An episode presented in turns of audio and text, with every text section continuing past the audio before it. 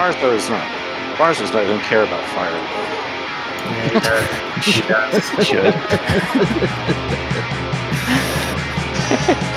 Only just coming out the tailpipe of his Honda Odyssey. Start naming off dead porn stars. She's not dead. She's alive, I think. Oh well, why'd you pick her then? Why'd you pick I don't know. I just picked something on top of my head. I could have gone Donna D'Errico, but she's not dead either. She's not a porn star either. Animal, she's dead. Neither is Shauna Sand either. Who? Got what?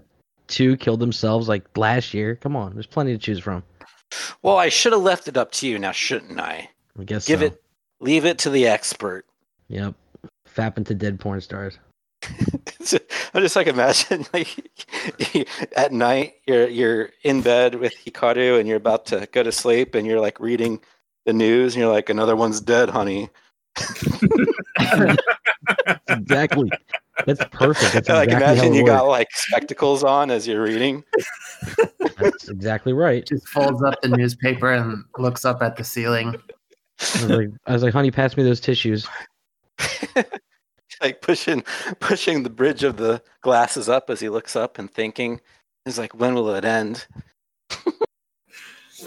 another another star burns out Time for the commemoration. Snuffed out. Yes so uh yes so for our special uh happy halloween uh version uh edition of our episode we are going to start off by talking about dead porn stars I'm gonna post some pictures thank in you the thank you for joining with us everyone in the Discord. Okay, so anyone remember what happened last time? No, because the video's not up yet. The audio's not up yet. Mm. Went to the hotel, oh yeah i remember tried to investigate a ghost or whatever. Uh, Oh yeah, we were crawling through the tunnels. Yeah, made a Alexander made a tea bag from, from some blood and varnish and stuff that he found.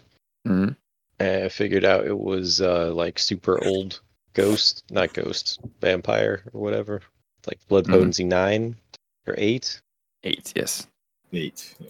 right? Do I get extra credit for remembering the number? maybe. All right. You're almost there. Um, yeah. Oh, and then we like went and met up with Marzo and M, who had done some other stuff. One of them want to take it up. Marzo. Um, It's we- like- we, feel like uh, we're in a would- classroom and Marzo is like scribbling something. Back. I- Marzo. yeah, it's Marzo. good. Would you like to answer the question? I mean, that's that's pretty accurate. I was I was scribbling something. Something. You, Are you drawing? wanna Are you drawing boobs on a piece of paper again? I mean, not literally scribbling, but doing the equivalent of of scribbling when it comes to our to our group, Which is Ye- what exactly? Hmm. Looking up vagina Which shaped is- pumpkins. which is this. Oh no, that was that was Jamie. Oh. You've been talking about this thing for like a decade. I'm still waiting for it to come out.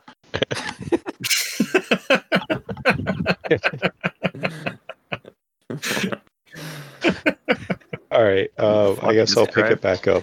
This is how So- uh, Marzo uh, takes notes. So they did some stupid stuff, and then we met up in the lobby. Oh no, Jamie, no. Why? What should I do? All right. Why are you guys in the uh, tunnels? Does anyone remember? That's kind of important. Yeah, because the thing's down there, and the streamer who was supposed to show. Oh, right, they got in a car accident with the streamers and whatnot, and then they couldn't get the last one. They like didn't kill the last guy or something. So then he was gonna stream at the hotel. We were gonna like stop him. Alexander went up on the ceiling, and then uh, You could have just that for.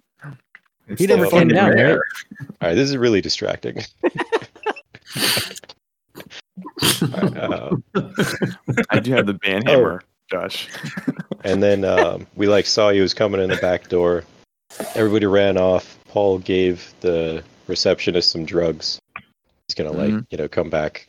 He's feeling kind of kind of peckish. Um, and then we caught up to the dudes as well. We didn't catch up to them. They like ran into the hallway, and this like black shadow like whooshed past us.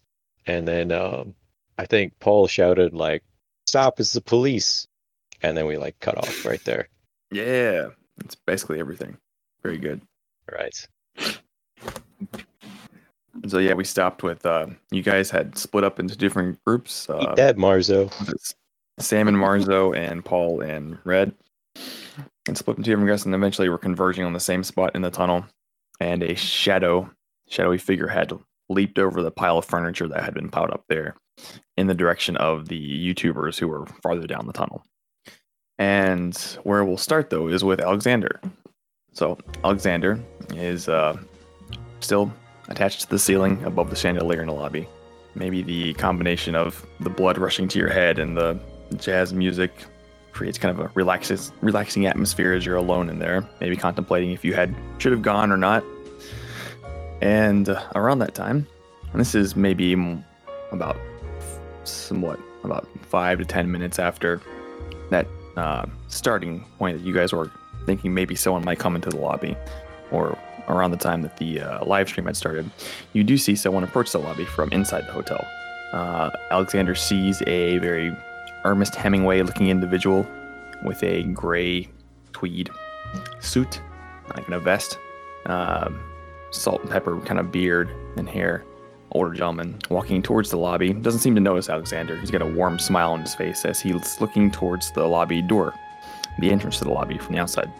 And then Alexander, from his vantage point, can also see that same door and then see- a woman approaching from the outside coming towards the lobby. Um, you see a young, stunning looking Middle Eastern woman with a intricate uh, blue silk dress and a maroon headscarf that is trimmed in Jesus, is it Jasmine? gold leaf. The homeless lady She's that not we drove lying past. on a carpet. Uh, and uh, she'll pop open the door. And they both seem to be walking towards each other. What is Alexander doing? Have I ever seen this guy before? Like, have would I have seen him in the hotel before? No, you had not seen him before. Do my uh, vampire senses notice anything strange? Do I think they are Um, vampires or? So, kind of a, it hasn't come up since I started STM, but kind of a rules clarification. There's no way for you to tell if somebody's a vampire just by looking at them, unless it's obvious, like they got fangs out and shit. Or if you have a Auspex 3 ability, which is you can read their aura. So, So you do not no. know. Does that count even for Nosferatu? Like you can't just look at them and know that they're a Nosferatu. Like I said, if it's not like obvious that there's something wrong with them, Okay.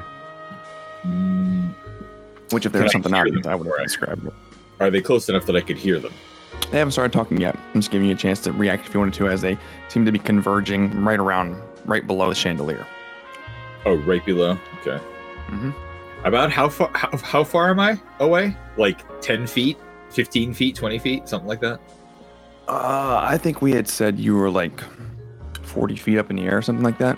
You're like at, above Alright, the so I'm, chandelier. I'm far enough. a- I'm far enough away that they won't notice me immediately. Hmm. Um, I have I haven't seen the woman before either. Like they they're not around the hotel. Both of these people Alexander has not seen before. Okay. I will stay exactly where I am and see All right. what what and wait for them to start talking. All right. Um, so uh, they come together right in the center, and you're kind of like peering in between the little crystals and whatnot in the chandelier to watch them. And you see the older gentleman, he kind of embraces her and uh, takes her hand and, and gives her like a little kiss on the knuckles.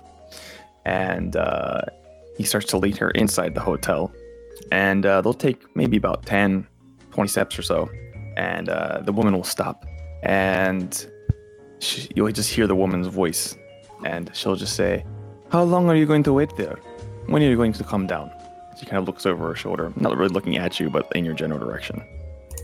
I stay silent and I don't move because I figure she's not actually talking to me.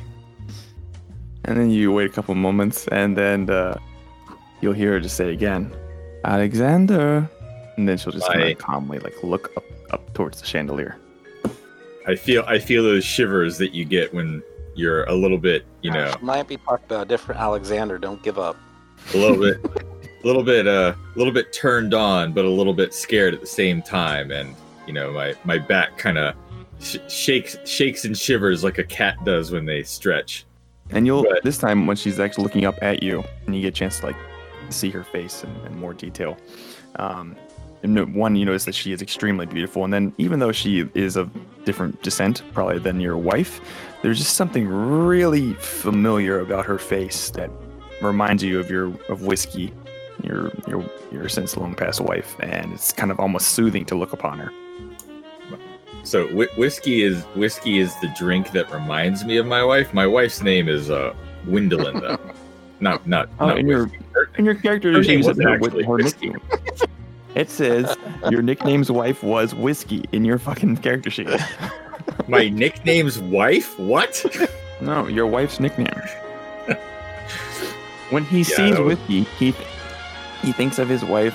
Will Hermina, exactly. Can you swallow your nickname was food? whiskey. Jesus Christ.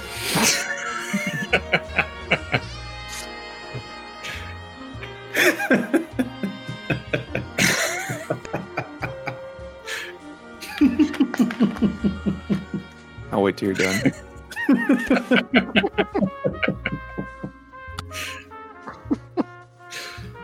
Okay. muted himself.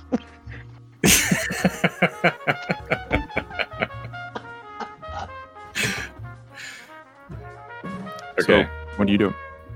All right. So I turned around to look to look down to make sure that she is in fact talking to me. It appears that way. All right. So I take I take a I take a I skitter out from the from the uh, chandelier just a few a few hand hand steps and look down again. Is she still looking at me? She's following me. She is. Yes. I'm just like imagining her like continuing to walk past him and then hugging someone. She's like, "Oh, Alexander."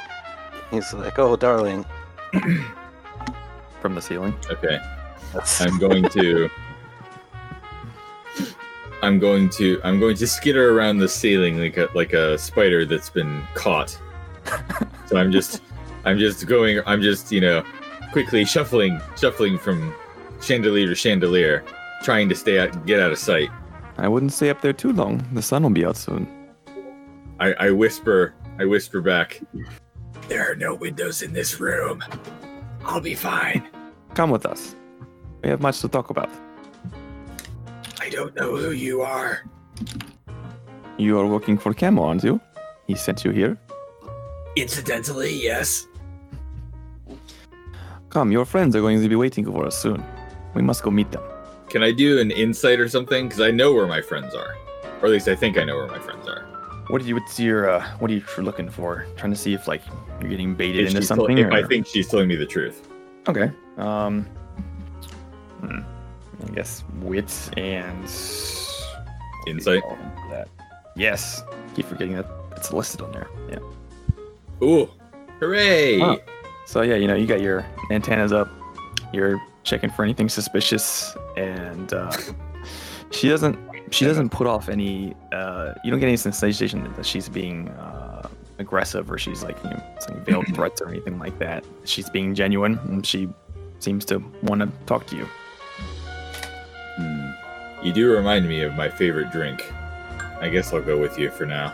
And I go to the cor- I skit I skitter over to the corner of the wall and start to make my way down the side. Okay.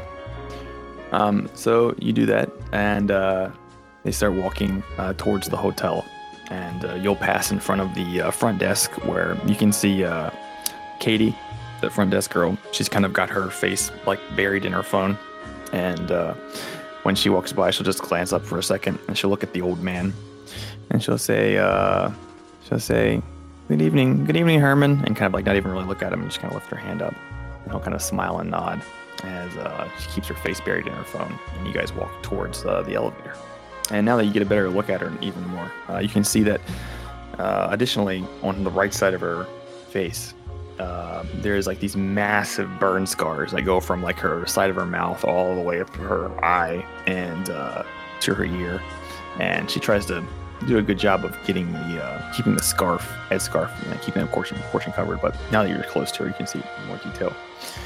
And um, once the elevator arrives, it slides open and all those brass fittings and whatnot.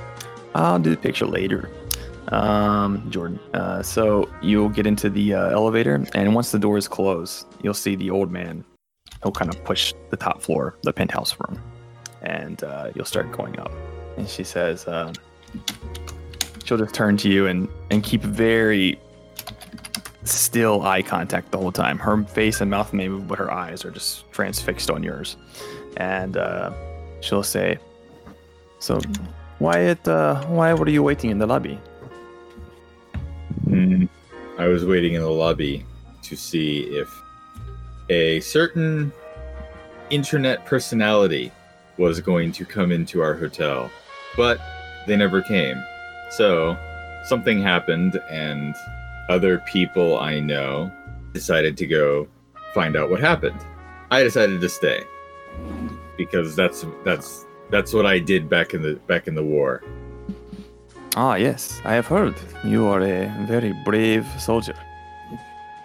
You In look the brave Revolutionary War. big scarves.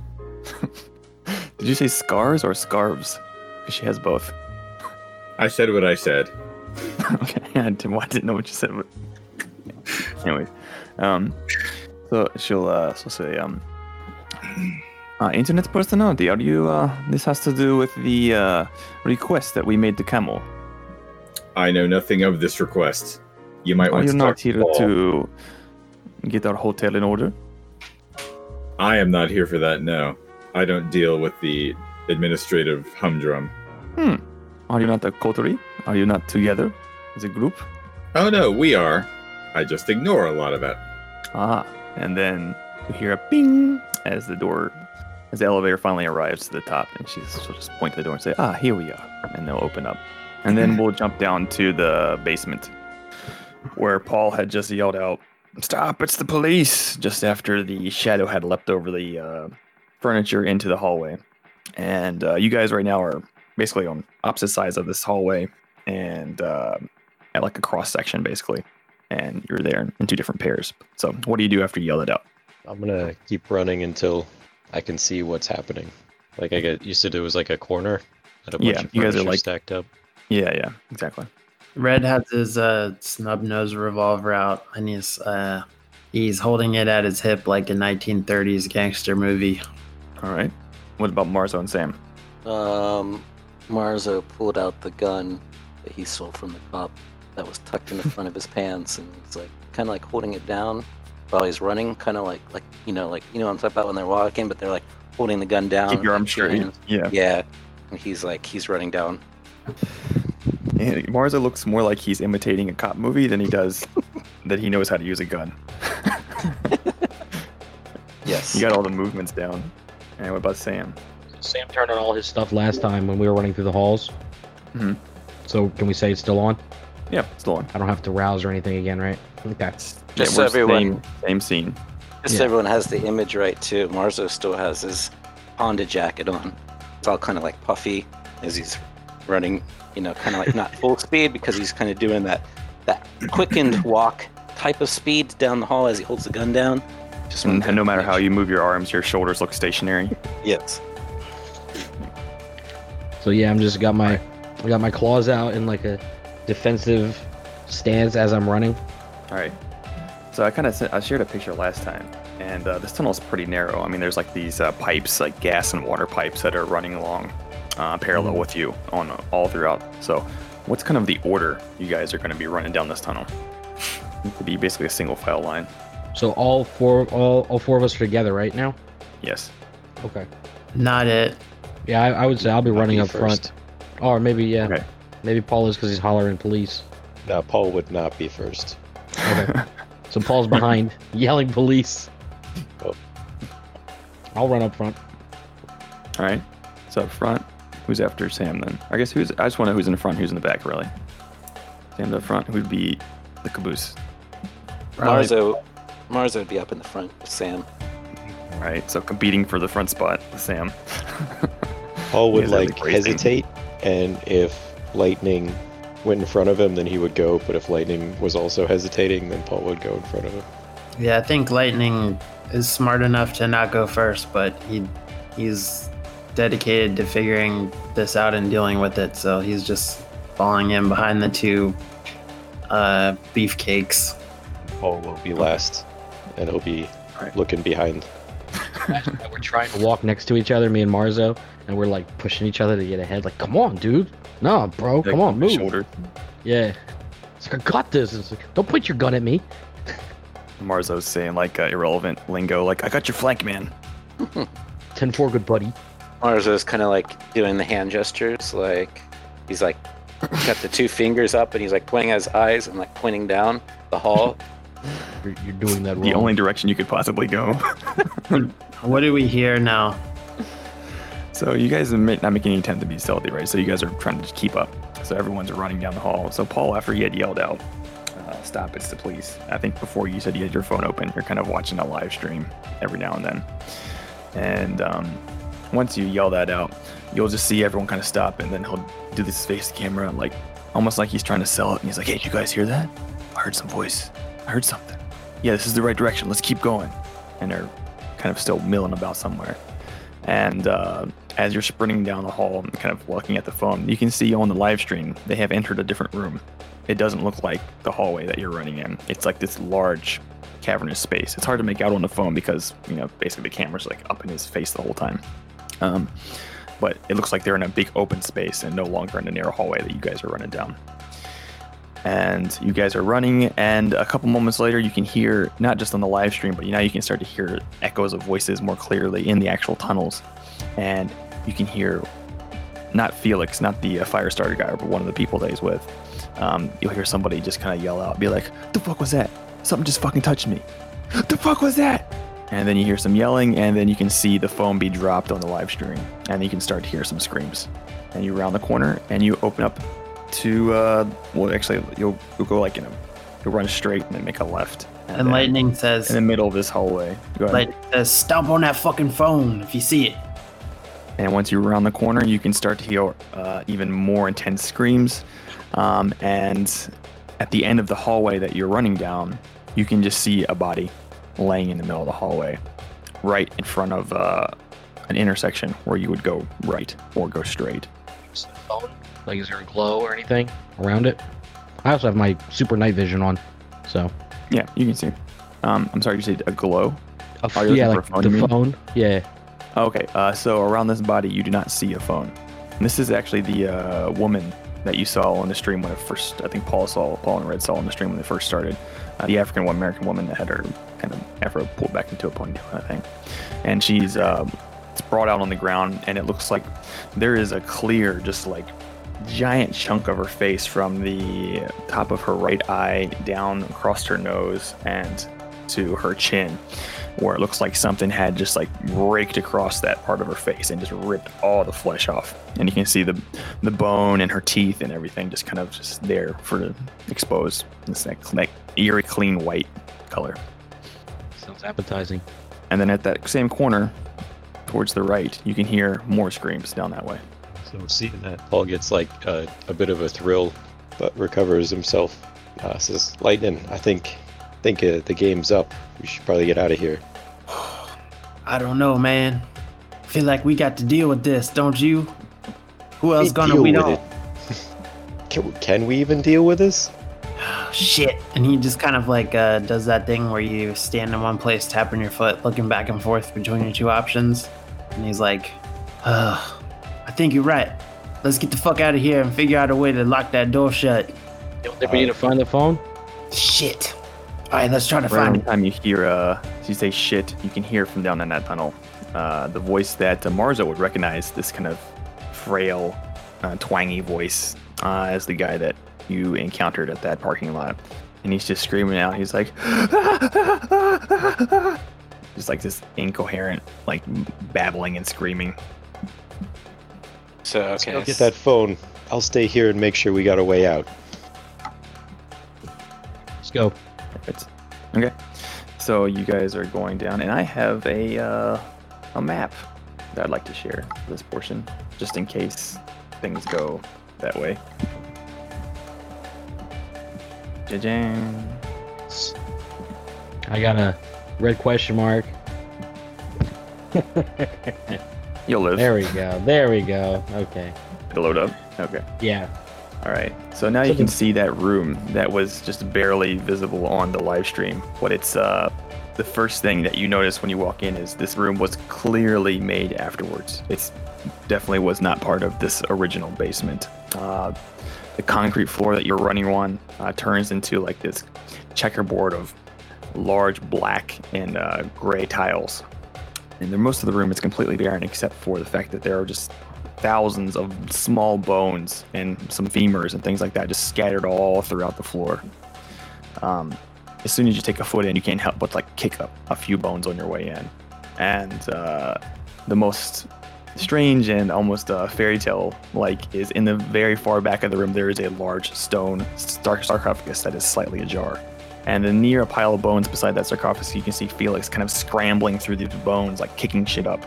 And there is a figure that is kind of lurching near him that uh, I'll show you a picture of. It up. Here we go. So this is actually the, the picture I found that inspired me to write this story or whatever. But um, you see a, a female figure. Uh, she is wearing looks to be some sort of uh, evening gown, but it looks very old. Um, like physically old, like it's deteriorated. Um, portions of it are most of it's tattered and torn away at this point. Uh, she has like this little, it looks almost like a doily, but it's like some sort of kind of hat thing that's on her head, and uh, she has these long, elongated fingers, little claws coming out. Her skin is sickly white, almost bluish color, and uh, she's covered with different stains of blood, some fresh, some old, and uh, she looks like this as she lurches towards Felix.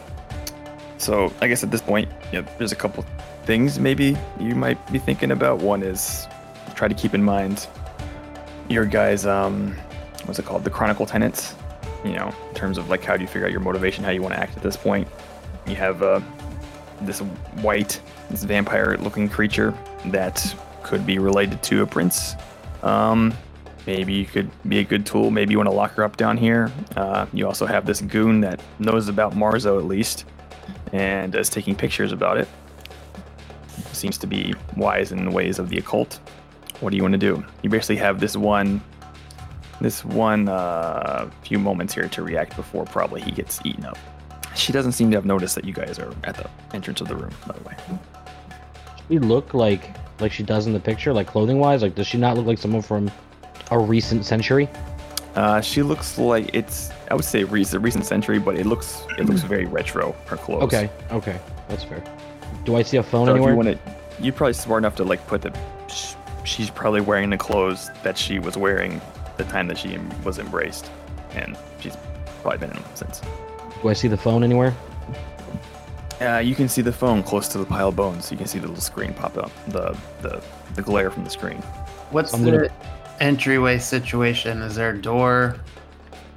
Uh, it's as it is on the map. So this room is basically there's no doors in this room. There's a there's some pipes that continue from the hallway into this room, but otherwise it's just this big empty room. And then there's the hallway behind you, which is the way you guys came in. And Red just goes, fuck. Nothing's stopping her from coming after us. Get that fucking phone. And he just kind of like uh, shoves the two meatheads along. All right, meatheads, what are you doing? Are you able to recognize what kind of pipe this is here? Uh, yeah, you've seen it like run all the way through, but there's a top pipe that says like it's like gas line, and then there's a, a lower, larger pipe that's like a water main, like a water line. If only we had Alexander's lighter. oh, wait, Marzo's, lighter in my inventory too. Mar- Marzo's like, oh, do we really have to get that phone? I mean, I don't think he's getting out of here. I, uh, I, I don't really want to get too close to that. Solve this And like there- I solve Martha all kind my of- problems. Speaks up there in these few moments. The uh, the creature, as it's lurching towards uh, Felix, kind of takes pause and maybe finally notices some voices behind it. You can see her head kind of just slowly like wrap around, and you can get a better look at her face. And she's got like, you know, like a toddler who eats is eating spaghetti for the first time. It's like that, but it's like dried blood all over her face, around her nose, and everything. And you can see her her fangs are clearly exposed and uh, she just you just make eye contact with her and you just you see nothing it's like these are just empty shells and there's there's nothing behind the eyes She just kind of gazes at you for a moment. And right now, the in terms of location, where she is on the map, the phone is like right there by that little grate on the ground, right to the left of her. Okay, so lightning has pushed them into the room. What do you do, Marzo, Sam, or anyone else, Paul? anyway, Paul, given a bit of a moment, notices that his phone doesn't have any reception, but it's still accessing YouTube. So, I was trying to think. I was like, going to explain that way with Wi-Fi. yeah, You connect the that's Wi-Fi. the conclusion that he comes to, and so then he starts to he turns around and starts to look for the um, the router. Like, there's got to be a router in the basement to be getting a signal here. Okay. Uh, you take a quick second to pop up your phone and hit the Wi-Fi button. You see like a shit ton of Wi-Fi listings. Some of them with better or stronger reception, and then they're just like numbered. It's like bit bit more Wi-Fi one, two, three, four, five, six, seven, eight, nine, ten. Looks like ten is the one that you're connected to that has the, the best signal. The second best one have a pretty strong signal as well. Yeah, it kind of just slowly uh, gets worse and worse as you go up. All right, he's like shit. Um, he's gonna start looking for the main power. I'm sorry, main power. Yes, Think to the building. yes. How are you doing? Do, how did that? How are you gonna do that? Uh, look around for some large electrical conduits. So There's there a are bunch of large pipes. red handle right beside you. it says power on it. Oh, sweet. All right. Yeah, he'll pull All that. right. All right. You'll um. There were a couple rooms that uh, you'll remember when you first came in, or it looked like there was a lot of like electrical conduit, not conduits. What is it called? There's metal pipings that have like electrical cables in them. You know what they look like. Yeah, it's um, a conduit. That's what it is. Okay. Yeah. So uh, closer towards the entrance of the basement. All right. Uh, he's gonna do that and also use his super hearing ability to try to like tune in to the transformers. Okay. So you're running basically in that direction, the opposite way, then, right? Alright. And Red just pushes between the other two and says, "You fucking pussies!" And then he uh, Uh oh. kind of marches up to the to the scene with his gun at his hip, pointed at the white, and he has his awe turned on in case whatever that will help him. So when you take a couple steps forward, you can't help but to think that, um, like the way that she's dressed, like man, like you might have seen this when she was a more normal form. That you've seen her like in a picture or a photograph somewhere before. You can tell that at some point she was probably uh, very beautiful. Um, but you step forward with your gun pointed at her, and she just takes that. Once you have your gun pointed at her, she just kind of like crouches down, like almost to like a half squat, like she's in the middle of a power squat or something, and she just gets really low. And then as she's looks like she's getting ready to leap at you, you can hear Felix kick up a bunch of bones behind her as he tries to scramble away. And once she hears that, she just like turns and leaps. And you can see her claws and her teeth exposed, and she just leaps through the air. Okay, And the almost- moment that she springs towards him, Red's gonna launch for the phone. Okay. So you lunge for the phone, and what's about like 10 feet there, and she's leaping onto him. Uh, so you reach and grab the phone, and you can just hear Felix scream out. He's like, "Help! Help me!" And uh, it's only a couple seconds later that you can see like her hand, almost like it's still her hand and her fingers, but almost like in a a, uh, pickaxe-like fashion. It just goes right into his gut and uh, comes right back out, and you can just see like this wave of blood fly out, and then she just like opens up her mouth and clamps down right onto his like not even his neck. It's more of like his side of his face. Like she's just kind of wildly biting down. And you Red just- tell S- Did you- Uh, just scrambles away back towards the entryway and just starts booking it. Okay so you're running down there and uh, i think paul has already left the scene marzo and sam what are you doing I marked in the chat box while he was walking up there. I punctured the gas line. I was gonna take off down the hall. okay um what are you using the puncture with you using your, my your claws, nails. Yeah. okay how what does that look like how do you do it So I just take my. I just make like a. How do I say? Straight palm. So, Yeah. you know, like all the fingers are aligned, and just Mm. Into the pipe. Because I, Okay. other than other than just the claws, I also have you know the uh, that hard body stuff, that hardened body, lethal body discipline. yeah i think uh, i'm not i'm not gonna make you roll for it Um, Okay. um, with your strength and whatnot, and using your your vampire abilities. And I kind of Um, want to like stick my fingers in and then drag it along long a ways. That way it fills the room up with gas faster. So you puncture it, and uh, you try to do your Wolverine-esque kind of thing, um, where you drag it down. uh, Didn't you even get think of it that. some of the ways. Yeah. Um, since your fingers aren't adamantium, though, it doesn't maybe drag as well as you thought it did, but you're able to make a significant gap where gas immediately starts leaking out, and you can you can smell it. Um, uh, Marzo, what are you doing? Uh, I guess Mars is getting out of there. All right, so in terms of, uh, or I think is probably something like this. Paul is probably significantly more away now, followed by Red, Sam, and Marzo. Um, so as you guys are starting to book it out of there, and the smell of gas is kind of filling, you can hear the cries of Felix kind of just finally die out, and um, that's when we will cut over to Alexander, who is in a massive penthouse suite with some very soothing jazz music. And the old gentleman will walk over to a little mini bar that's in the room and he'll reach for one of those uh oh what the fuck? I had the word last night i knew what the word was and now i have forgotten it. Those uh, big glass containers that you just like put whiskey and like brandy and shit in. Decanter. Called? decanter yeah that's it. I was gonna say canteen. That's not the right word. Decanter. Without a sardine can. Um it's a large decanter and he fills a glass with some whiskey and uh, he puts one down for you, and then he puts one down for himself, and uh, he kind of hold. He walks it over to you with like one in each hand, and he says, "Have a drink, relax." Oh, I don't know. When I drink whiskey, I get very sentimental. And you'll hear the woman, and she'll just kind of make eye contact with you, and again, for that brief moment, you were reminded of your wife, and she says, uh, "Sentimental about the what?"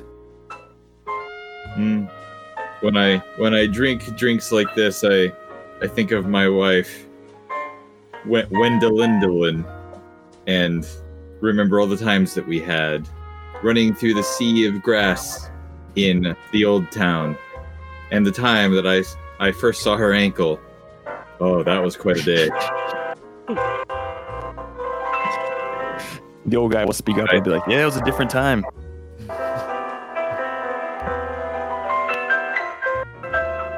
My wife had the most gorgeous ankles.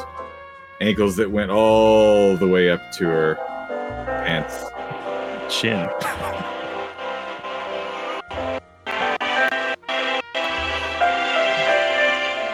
Herman, can you turn down the music? I can't hear Alexander. Thank you. so, uh, he hands you the glass. You can choose to drink it or not, or put it down. And um, there's these large plush couches, and um, it's really this room looks like it had a lot of money dumped into it despite the rest of it being very like as is as it as it was maybe 20 30 years ago with just some maintenance and whatnot. Uh, like this room looks like it's been uh, refurbished and uh, you know with your vampire sensibilities you know how the things that you would want in a room that you were living in you can look around a room and you can notice these like these the curtains themselves they kind of like snap against the walls. They're blackout curtains but you can see like all these different supports where they can be tied down securely. Like uh, you know you can't just bump into them and knock them open. And you take a look, look around the room and you notice even the door has these elaborate locks set up. And um, just like a lot of a lot of things that you think you would want in a room if you were going to try to stay in here. And uh, she'll just sit down and she'll cross her leg and she'll just say so how do you like working for camel Well, can't say I've thought about it too much. I just exist. Ever is there since nothing you want to do I came out ever since I came out west, I've just been kind of drifting from job to job, time town to town. And right now I'm here. Camel is camel. That's all. is there nothing you'd rather be doing with your time Well, I suppose if I had all the time in the world, which maybe I do, I'd probably sit and write a story about my wife, Whiskalindally. It's a, it's a beautiful name. she says without laughing. It's just me laughing. Um, I hear you are a, uh, a scientist. At a time, at a point in time, yes, I studied, I studied the uh, the heathen sciences. Does it still interest you now? Yes, very much so. Why? it's harder to find someone with your skills and your heritage. You think she's probably guessing uh, at your uh, at your clan, your bloodline, being uh, Tremere, and um, seems a waste to have someone such as yourself with uh, casino, just checking tables and slot machines. It pays the bills. What if you could pay the bills and uh, still do everything that you wanted? No obligations to mm, crack down on card counters. Mm, I might be interested. What are you offering? And uh, she kind of smiles and uh, kind of like gestures for you to have a seat. And um, she'll like turn to Herman. She says, "Herman, put on my thinking music." And then he'll like go over to like the, the stereo, kind of adjust the song, and you hear more like uh, what was it? The music I use for the beginning of "Everyone Is John." The uh, John being John Malkovich music. That's what starts playing and uh, we will jump back over to the tunnel. And you guys are running, and you're sprinting down. What is so? What's everyone doing? No, I, let's see. Let's go first with Paul, I guess, because you had uh, said you were kind of uh, trying to listen for or follow these uh, conduits, anyways, to try to find electrical source. So you've run and sprinted almost the whole length back. And the closer you get towards the entrance, the more the signage makes more sense. And um, you can see like clearly posted signs like uh, electrical room, yada yada yada. Um, and you can make your way there. Yeah, I'm gonna And run I'll in. just go in order. Go ahead. I was gonna run Alright, into the electrical room and see if I can Alright. find like um, the main transformers. Okay, so you pop it open. It wasn't locked, and you can hear. You know, as soon as you open it up, you hear like that kind of noise. And um, since I don't know what the electrical room of a basement actually of a hotel looks like, uh, I will just say there is just a large panel uh, with some different breakers and whatnot. And uh, being the smart guy that Paul is, he can probably uh, figure out uh, the on-off mechanisms for this kind of thing. I'm gonna get there and I take a second thought. Like, am I really gonna shut down power to the whole building? and then I'll just pull it. All right. So, in the process of while you were running and busting in the room and going through that before you pull the lever, what's uh what's everyone else doing? What was Red doing? Just running down the hall. yeah, Red is just trying to retrace his steps to the entrance to get on the other side of that door and try to figure out a way to keep it shut. Okay. Uh, door meaning the door to the basement. Yeah. Or Okay. if there's a another door where it's like the only path, you know what I mean? Like Yeah. um, A way to, to to block off this part of the basement. Yeah. We when you pass through so far, the only the two kind of places you've noticed for that is there's the one kind of choke point where it was filled with um, furniture and whatnot. It's kind of stacked up, like they were just kind of clog it, and then the original door to the basement that the uh, YouTubers broke into. So you're running in that direction. Um, Sam, what are you doing as you're running? I'm looking over my shoulder. Yeah. I'll, I'll probably um sorry, I'll probably wait in that furniture area cuz seemingly that was enough to keep the the white contained before. So that's where I'll kind of wait for everybody else to come through. Okay. So um, so you were there. Okay. Sam, what are you doing? all right, so I'm gonna I'm gonna run through there and I'm gonna looking over my shoulder and having my drawing my gun, so I can fire at the gas line if I need to. Uh, I'm gonna Okay. run out there and start stacking the like pushing the furniture into that hallway. So once you get to that kind of choke point and you see red there, um, Marzo's the last guy, and I guess Marzo, you start seeing like furniture get pushed towards the Yeah. entrance of that checkpoint. Exactly. Like, so there's like a, a desk and chairs and stuff start to fill your line of sight as you're running down. What are you doing, Marzo? Marzo's, uh, yeah, he's he's falling behind. He's still holding his gun down, shoulder straight, like, you know, he doesn't want to give that. He, does, he doesn't want to give that up, you know, even though he's running away. But he's just keeping that, keeping that going, and uh, yeah, he's just gonna squeeze in through the through the opening that still remains as they start to stack up the furniture and whatnot. All right, so you can see like at the end of the hallway, they're starting to stack it up, and you're just there's just this long line from where you're pointing to there as you're running down, and as you're running that way, you can hear almost like uh, almost more like the, the the rhythm that you would hear or associate with like a gorilla running, uh, like you see in the movies, like the kind of like. You, you can start to hear that from behind you, and uh, you can, you have your you know your night vision or whatever your eyes of the beast or whatever it's called, so you can see clearly in the dark. And you can see that that white skinned woman. She's just drenched in blood, and her eyes are bulging, and she is like almost like a dog. Almost, she's like really low to the ground, like sprinting towards you, and you can tell just by on that short period that she's faster than you. um, probably naturally faster than you, and also supernaturally, she has uh, something that's pushing her to go faster. Uh, and more than likely, if something doesn't happen between you getting to that end of that uh, stack of furniture or whatever, and now uh, she's probably going to catch up with you. As I'm stacking, do I see this? You can see it. Yeah, you can see clearly down the hall, Sam. I'm gonna say, Marzo, fire! Hit the hit the fucking gas line. All right, so uh, yeah, Marzo, uh, Marzo just like turns his shoulder and he's like, like oh sh, like oh shit, and uh, he uh, holds up his gun. He's like aiming down, and uh, he wants to, to fire at the the gas line or whatever. All right. So, are you stopping Or whatever. or are you doing this as you run? Uh, I am. Uh, I'm gonna be running as I do this. Not the Alright. water line, dumbass. I didn't say water line. He's like, oh, it's hot. It's hot water. um, uh, so this would be a uh, dex and a firearms check. Can I reach like can I reach like when I'm staggering, like an arm on him to like pull him through after he fires? Let's see What was the happens when he check? fires first. All right. I- Um, dex can and I- firearms. Can I shoot past him at the white also while he's fucking around? Uh, you could, yes. Uh, your vision is not as clear as theirs, though. Um, you're just getting like just come some spotlights of these little like light bulbs that are just intermittently placed throughout the hallway. About to get some Oh, fire. let me get. Can I throw in a willpower? Uh, well, the one die that you could reroll uh, is already a success, Oh. and you can't reroll uh, your hunger dice. Oh, He could get a critical success, I guess, but he could also he could Huh, also that's lose true. that one.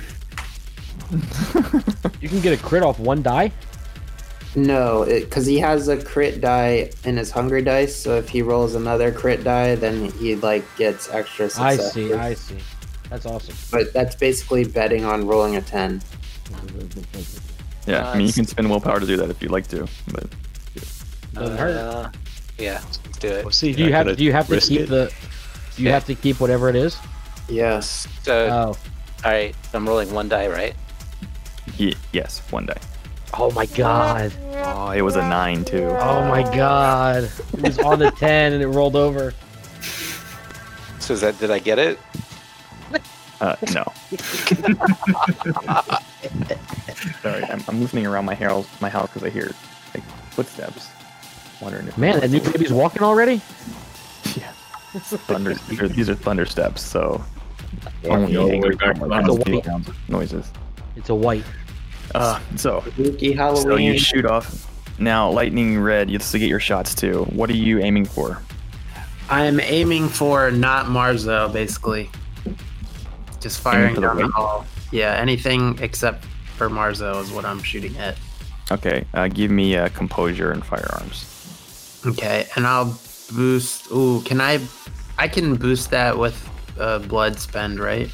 Never mind. I'm not gonna do Okay, what's it called? Blood surge or something like that. that. Yeah. Okay. Okay. Okay, uh, let's see. So he three just successes. kind of raises his gun a little bit off of his hip and just goes, pat, pat, pat. and you release some shots into the tunnel, and uh, Marzo can see the uh, effects of like some of the shots that he, he let off um, hit some maybe some metal fixtures or something like that.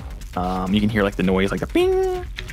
Um, but uh, and then you can also see one bullet kind of whiz through and hit the white right in like the neck, and as it passes through her neck, you can just see it's like it's like uh, I don't know, it's like a, a a fly had bumped into her. She's completely oblivious to the fact that the bullet just passed through her neck, and she's just galloping along. And as you're running now in the, this in this direction, you're to the point where you're about 10 feet away from the pile of furniture. You can easily see uh, Red and Sam, and the white is also, we'll say, an equal 10, 15 feet away from you at this point.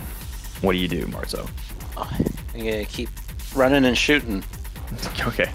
Hold on a second. I got to get her set up for a second. Let me- Let's take like a 15 minute break so I can get her set up to watch her Sunday morning cartoon and I'll jump back on. This is really unprofessional, right? Yeah, I wasn't gonna say anything, but uh, yeah, I, I can't work under these conditions. Right. I think maybe next week somebody else should run the run the uh, run the game. You know. I think we I think we have to start our own group. You know. Rolling, rolling J's minus one. No, no, no. It's the, the fuck are you talking about? The fuck? We talk about the Roland Joes because we'll just be the J O people. Sorry, Jamie. You gotta be out too. Oh well.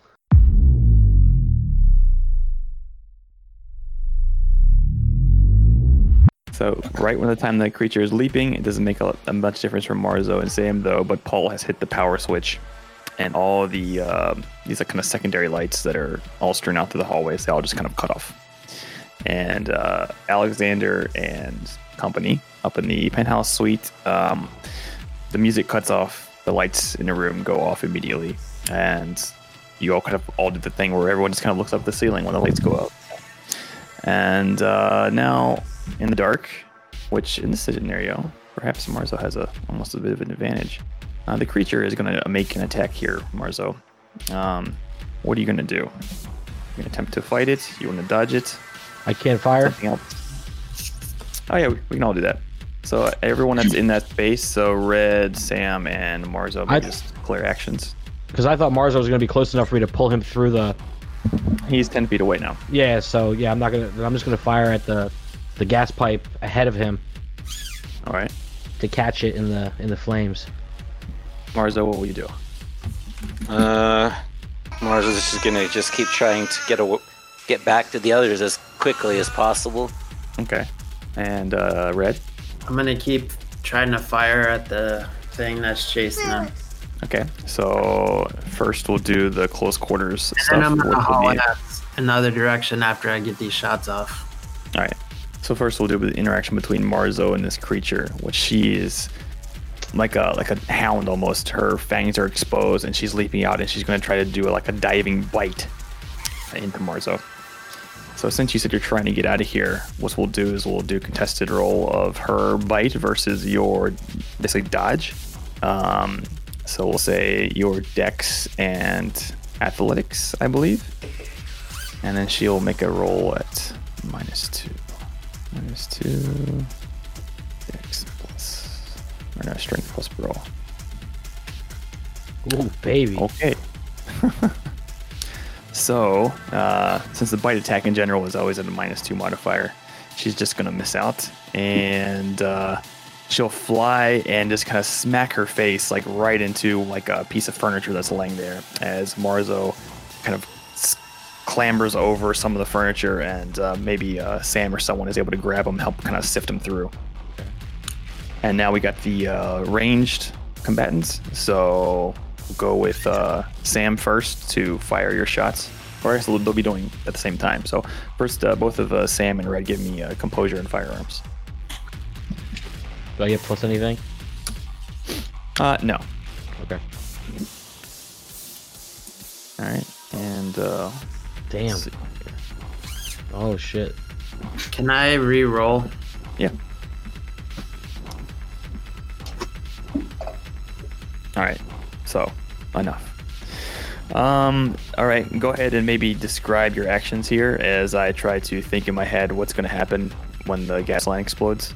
Let me use the willpower to try and replace that one die. sure. Oh, I can't get a crit right unless it's in the it's in the hunger die. You can get a No, it crit. doesn't have to be angry. Yeah, All right, can get a yeah. credit So let me use angry. one and try to get a crit. I'm just gonna roll one die. It's not gonna hurt. Maximum number of successes. you put the bullet Yeah, inside the didn't- gas line. All right. So I line up my shot. I'm, I'm, I'm looking through the hole. We just got Marzo through, and I see this thing. It's like head up, snarling probably by now, and I'm gonna, eh, I'm gonna point my gun at it, and then I'm gonna swing a little bit to the left, shoot the gas line, pop, pop, pop, pop, pop. All right, red. At the same moment, Red uh, like is firing right past Marzo's head as he's getting pulled through the furniture, and he just fires the other three shots in his gun, and then he's uh, turning around and running the fuck out of there. All right. Uh, and the more trained, steady hand of Sam is uh, a lot more successful than Marzo was using the gun to shoot at the gas lines. And not 100% sure if this is how it would work in real life, but it works in the movie, so it's going to work here. Um, yeah. you um yeah you uh, shoot up the wall hit a bunch of gas lines you can see like lots of the metal fixtures whatever the sparks there's some metal on metal action there it's going to ignite the gas line um, you can see somewhere around the point of the beginning of this tunnel all the way stretching back towards that original large chamber you can just see kind of a uh, like a freight train of flame just kind of and you hear that kind of that suction noise as like all the air is being consumed by fire and uh, kind of runs down that portion of the hallway. Uh, however, uh, this and maybe if Jordan, you know, offhand, I might need to check the rules on this. Uh, once you guys see this volcano of flame, um, how that kind of works against your willpower and frenzying.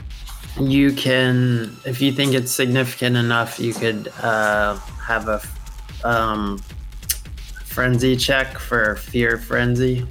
Okay, I'm, I'm gonna. s- I think I'll do that then for Marzo, given that his like basically feet are in the fire, um, the very tips of his feet while this is going on. After he just dodged getting a big aggro bite taken out of him. If you look at Marzo is the, not. the Marzo rules, doesn't care about fire though. yeah, uh, He should. Only if it's coming out the tailpipe of his Honda Odyssey. so should he just hit the frenzy button then, Jordan? I think is that all he does. yeah, I'm pretty sure. Okay. All right. So yeah, go ahead and make a uh, that frenzy button at the bottom left of your sheet. Marzo. Oh boy. Oh, you did. And you fail. So you will frenzy. And let's see, Gangrel. You get an animal feature, physical characteristic, odor, or behavioral tick. Persist for one night. It just smells like a fart in the room. Sorry, guys.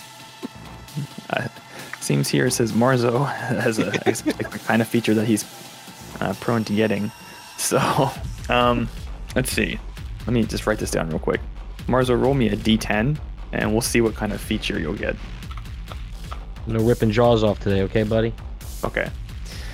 Um, He rolled a one, not a zero, just so you know. Oh, okay. Uh, so he, you get pulled from the flame, and then when you see like the white of the fire just kind of fill your eyes, you're overwhelmed with your gangrel-like nature, and the animal part of you just kind of wants to to do what an animal would do in this kind of dangerous situation, which is get the fuck out of there. And in the process of you kind of scrambling to to run away, um, the whole party can see manifest on Marzo's face his like his lower jaw and upper jaw and part of his nose they just kind of elongate almost like they're sticking out of his face like a snout almost. They come together to a point. Um, almost like if he's like in mid transformation of becoming a werewolf or something. But like in the like a shitty '80s movie style. yeah like a, a really shitty 80 movie style and you don't finish the transformation. It's just like your deformed snout. So I Um, just look like your Teen nose Wolf kind of now? blackened. Yeah. Yeah you look like uh, michael j. Fox. Yeah Stop shaking, Marzo. and this will last for one full night. So until this time tomorrow. And it says reduces an attribute by one, so we'll say this will reduce your uh, charisma by one. Yeah, I like that, Jordan. That's a good one. Animorphs. We'll go. He looks like the second one. hey, that is that is Josh. It's Josh in the computer lab. Why doesn't he have any shoes on? I totally see Josh in that shirt. Like, absolutely. I would never wear that shirt. Yes, you would. I don't have. I don't wear shirts like that. In the '90s, we all wore shirts like that. I didn't. So after there's kind of like great. that uh, rapid fire explosion and burning of the gas uh, in the uh, in the tunnel, um, you can see that uh, this creature's clothing was probably pretty ripe for, for Tinder. I mean, it was not Tinder. Was it kindling? right for Tinder. Yeah, swipe left. Um, so she her fl- her clothes are instantly on fire, and uh, her that little head thing that I mentioned before, her doily is on flames, and you can just see her kind of rolling around on the ground, almost like in a a very proper stop, drop, and roll kind of technique, as she is burned severely, and you can just hear her just kind of like gasp out.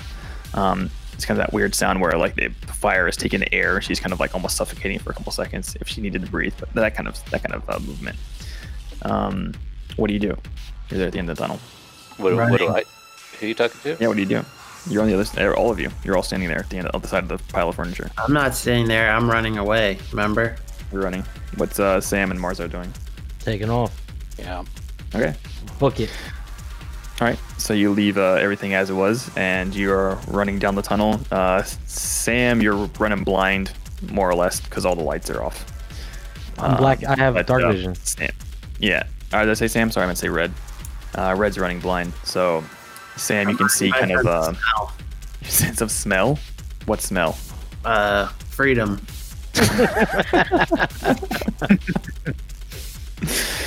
All right. Uh, we'll just say that since they're running behind you, uh, they kind of catch up with you and kind of guide you in the right direction. Then, uh, Sam and Marzo, because they can see. Uh, Paul, what are you doing? You've cut the lights. And Sam or Red just keeps saying, "Is it dead? Is it fucking dead?" I don't fucking know. Keep going. Lights. Um, Paul's gonna make his way back to where they came in, and draw his gun and stand outside the door. Okay. You get to the entrance um, with your gun drawn, and uh, Alexander, you can see some candles being lit in your room as the uh, old gentleman, Ernest Hemingway type, kind of uh, pulls them out from a drawer, starts lighting them with some matches, and uh, the woman will turn to you and she's like, "Oh, this got much more romantic. I wonder what's going on. Hope I your friends know. aren't having any trouble." I don't know. My friends went off to do friends things. I don't know what they're doing right now. How close are you with them? I've known them for a few weeks now. uh, I think well, maybe technically is longer than that. I don't know. How was I wasn't sure was that, about Jordan?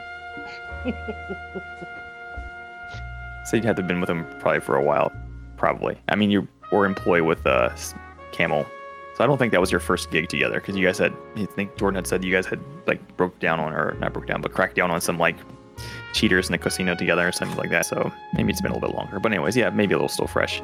So she'll uh, she'll say, "Is there any of them that you uh, you know do not trust?" Hmm. I'm gonna have to go with all of them. ah, then you are smart. It's good. It's good to have the instinct. Even if you're joking, uh, your initial instinct is probably the best one. What do you mean joking? Why would I joke? I don't joke. Like my wife Wednesday always used to say, Alexander, you joke too little.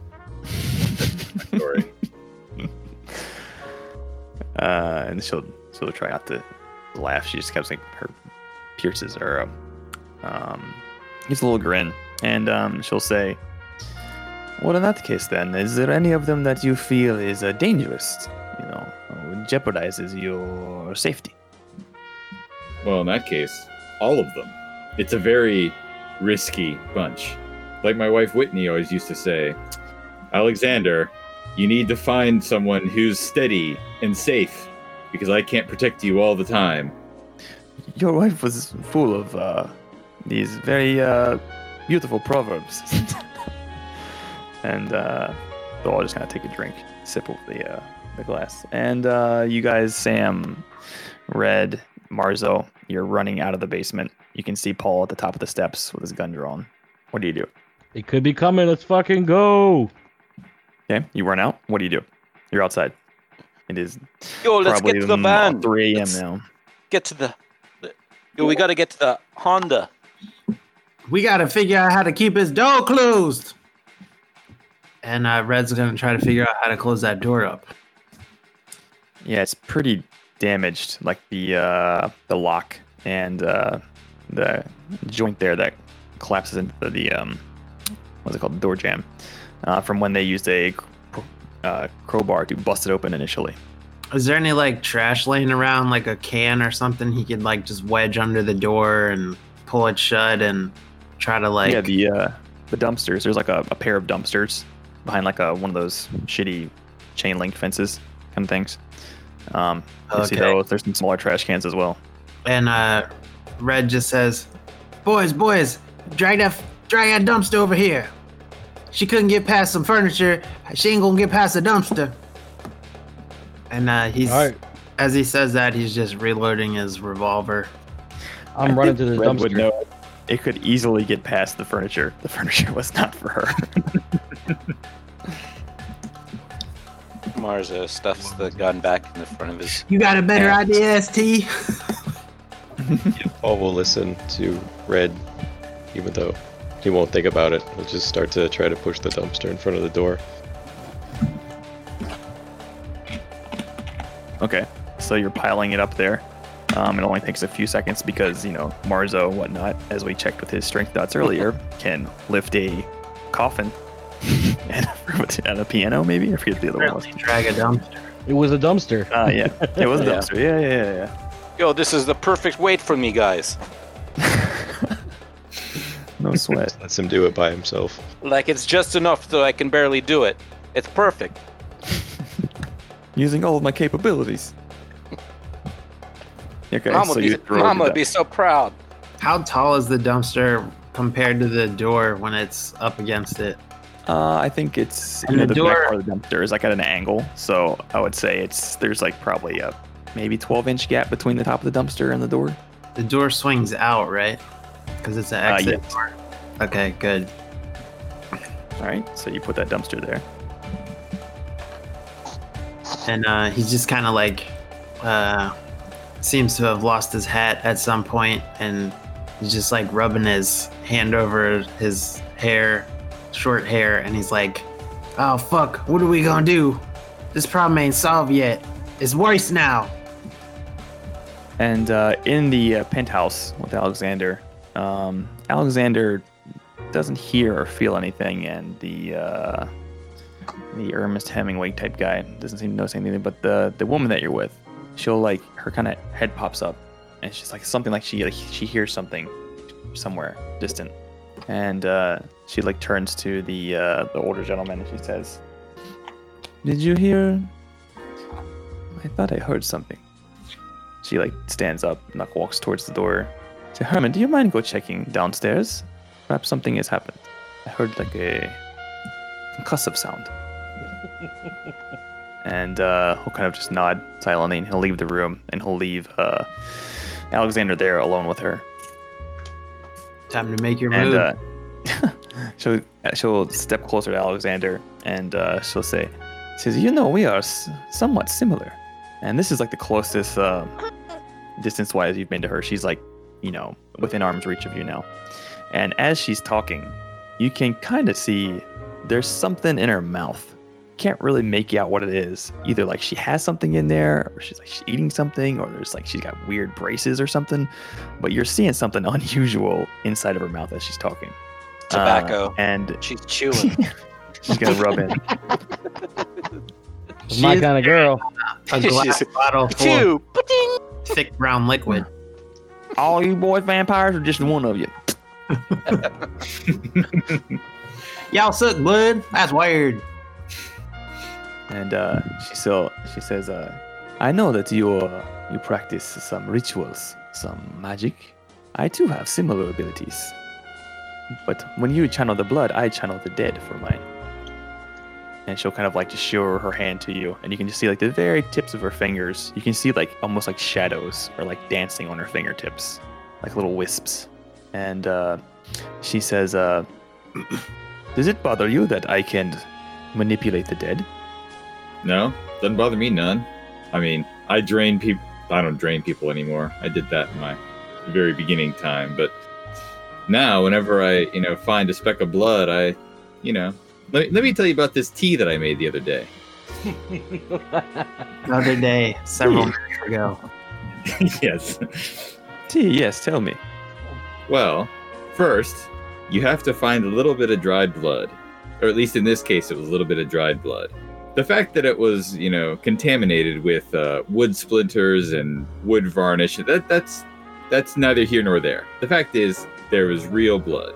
You take that little blood and you get you find yourself a little you know cheesecloth tea bag. Put put it all in there, and you know then you need a nice fine needle and thread to sew it up very carefully. That takes about five minutes sewing, and then you have to you have to tie it very very nicely, and then you sew it again because you, you don't want any of those blood particles to, to get to get out. You need you need them to stay in the bag to get the best richest tea. Then He's- while you after Ah, you do that, mhm. you have to go Okay. to the electric kettle and you have to push the on button. And that takes about two or three minutes. Usually I This just the sit there point and I start fading out the audio. You asked. If you're not going to listen to my story about making tea, then I'm not going to tell you. No, this is Fine. good. I'm no, no, that's fine. So she's listening intently, and then uh, we'll jump back to. Telling my tea. hey, you'll you'll like the thing I did in the other episode with your tea thing. Um, so uh, what? So the dumpster guys, um, you've placed the dumpster in front of the door. What are you doing? oh, and now we're now we're finished. Finished with Alexander. It's, jump back to you. I'm trying to trying to get you guys together again. dumpster guys, what are you doing? We're holding. I'm holding the dumpster against the door. Yeah. Doing my Forever? calling. I'm I'm gonna do that for a good I don't know 15 minutes probably. Does it seem really heavy? Well, Marzo had a tough time moving it. No, Okay. I got I did it just right. Like, Just not, you know, not struggling, but you know, it was a good, And, uh, good, good lift. Lightning Red tosses that phone to Paul, and he's like, "This that phone, fucking destroy it. I don't know, get rid of it, do something." And then uh, maybe not thinking clearly about the implications of that, and then he uh, he's like, "We gotta, oh shit, let's get Alex and get the fuck out of here. You done made everything worse." Who? Was the what was that explosion? Is the thing dead? We don't know. We just uh, you know what I do? I blow things up and then I I fucking go. And uh, Red is just marching back towards the building, clearly with a greater sense of urgency than everyone else. Paul will pocket the phone, like turn it off. It's no longer streaming. I'm guessing. No. All right. So yeah, we'll just turn it off and keep take it with. Okay. All right. So you pocket the phone, and where are you headed then? Back to the hotel. Everyone. Uh, I'm gonna catch up with Good morning. lightning. Say like, is it taken care of? Are we are we good? I doubt it. What happened? As you're moving back, go ahead. Sorry, go ahead. Your uh, dialogue. and he's just kind of stomping towards the hotel and he's like it was about to get Marzo. We were shooting at it and uh Sam shot the gas pipe and it blew up, I think. One can only hope. I was getting my ass the fuck out of there, so I didn't see what happened to it. Yeah, she's barbecued now. I think we're good. Maybe she Get won't come out of for here. us since she got uh you know got burned up and she already got some some meals snacks to eat down there. Maybe she won't come out. Which means we got a little bit of time to figure out what the fuck to do. Paul's just gonna go silent. I guess. and uh, he just marches into the back door of the hotel or however it was that they figured out how to get back there and just kind of like jogs through the main floor to see who's around All right. If you're looking for Alexander, then to go towards the lobby, and um, that's the last place you saw him, anyways. and uh, as you're running through, you'll pass through that gallery space, which passes in front of the elevator. And uh, as you pass in front of the elevator, you'll notice just coming right out of the elevator as you pass by is you'll see that old man that you shared a drink with at the bar earlier.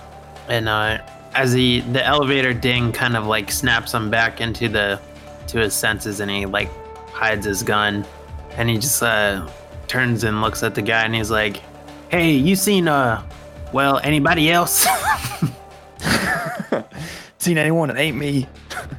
There's uh, he'll uh, turn and uh, he'll kind of uh, give you a, uh, a welcoming smile and uh, nod, and he'll say, uh, "In fact, there is. You're looking for one of your friends." Yeah, and uh, you better come with us too to wherever they at, cause uh, you don't want to be down here. Now let's go. Very well. Then he'll just stick his arm back in the elevator he came out of and hold the door open. And we'll pile in there. All right. Is that what everyone's doing? Anyone doing anything else before getting in the elevator? All good. So as we walk in, what do, at the front desk do I see the girl over there? Yeah, you can glance up there, and she is. Uh, she's not at the front desk actually right now, and uh, you would know time wise. Probably they're getting ready for a shift change, or she's Oh. getting ready. Maybe Okay. it's uh, nearly 4 a.m. All right. I'm gonna ask Paul. Paul, check that stream and rewind and see how much is on that stream. Pull out his phone. Is Okay. uh, there aren't any like alarms going off or anything? Uh, I'm gonna say no. Okay. Um, I think maybe we should check this in the car. So Okay. And Red just like And- tapped his foot and like just like rubbing his arm with one of his hands and he's just like a jittery, looks nervous, not his cool self. Uh, And so as as, you're going up, go ahead. Sorry. I was gonna say, as we're walking to the car, Paul's gonna like pop up the the stream and see how far it got. Yeah, we're not going to the car. But so is, any, is anyone not going in the elevator? What? Didn't we just So go when up to the lobby? We went to the ran lobby and now outside. we're going into the Yeah. elevator Okay. Yeah, I think we should get out of here. to go find. uh Oh right, Alexander. Yeah. Okay. Then yeah, I will join the party going up the elevator, but also check the stream. All right. So you pop up in your phone. Cause you got your earbuds uh, anyway. Yeah, no one can hear the blood curdling screams in the elevator. As long as you got your earbud in. Um, so as you're going up, the older gentleman will turn to the group and he'll say, uh, "I'll drop you off at the penthouse, and then uh, looks like we're having some electrical issues. Looks like the generators have the elevators running, but I'll I'll go check out what's going on." And uh, when he says penthouse, Red just kind of like freezes and shoots a look over at Paul, like, why the fuck is Alexander in the penthouse? He climbed up there. so you arrive. There's a ding. The door is open, and it's just like a uh, a long hallway that would only stretch to like to um, emergency like uh, fire escapes, and then there's uh two large double doors. For the and room. uh, Lightning is about to just like walk out of the elevator, but then he's like, Herman, man, uh, don't don't go, don't go in the basement. Just don't go in the basement, all right? But the power is out. Uh, we the only guests here. Uh, just let it be out, man. Just let it be out. All right, are you gonna flex your vampire stuff on this, or Uh, yeah, I guess I'll do all in persuasion. okay? So that gives me my presence dice to my uh roll, I think. Mhm. Is it charisma or manipulation? Uh, I would say the charisma in this in this situation. Asking him not to do it. Okay. Uh, I'm clicking, clicking, clicking. And you hear it. All right, cool. Um, so he just kind of uh, silently nods. Uh, very well. I guess I could be seen to later. And then the elevator arrives. The doors open, and uh, you are at the room. He'll walk to the door, and uh, he'll just turn to the group and he'll say, "Well, she's been waiting for you, so please not try to be rude." And he'll open the doors and kind of push him open, and you can see in a candlelit room, with Alexander sitting nearby is uh, the woman I described earlier, which I'll show the picture at this point. And then So let me like tell you what this tea tasted like. It was the worst, absolutely strongest, most potent. Oh, hey guys. She'll pop her head up and she'll just smile a little, a grin, and uh, says, "Ah, perfect timing. You're all here. Please come in. I apologize. The power seems to have gone out. Yeah, about that. What about it? and uh, Red just steps in front of everybody and uh, tries to like, in the two steps it takes to close the distance, like rearrange himself to um, get into a, a calmer state because he's realizing that his skills may be needed here, and he's going to, oof, Yep, because he has a suspicion of who this could be. He's gonna uh, stroll right up to her and kick on his entrancement ability. All right. Give me like one second because I just heard Natalie out. I can't get down, and I don't know what that means. So, oh, hold on a second. She's trying to learn how to dance, and it's just not going well. I can't get down, Daddy. I can't get down. No, the whole time Jerry was going, meet it there, meet it there. I just kept thinking about golden eggs, so I had to post those memes. What was he saying to her? Look, look, or watch, watch. Seen that cartoon. Fucking ever. So funny though. That's good shit. Daiko King was it Daiko King go say support now? Yup. Brajanai! Brajanai! Shut up. it's just I have like I have like ripped DVD versions on my computer. So good. What are we talking about? What show? Golden eggs. I have no idea what that is. It's this old Japanese show, Japanese cartoon. Okay. It's supposed to be like an American high school. That's what I thought it was. Hmm. Okay. Eh, she just climbed up into the baby crib, and she was like precariously hanging from the edge. uh, but everything's good now. So, all right. What uh, ability you said you're gonna use? Entrancement? Entrancement. Power of wind. Sounds like it. Josh living up to that picture that Jordan posted earlier. Just wouldn't be the same. The vampire only needs to gain status extension, charisma plus. Uh,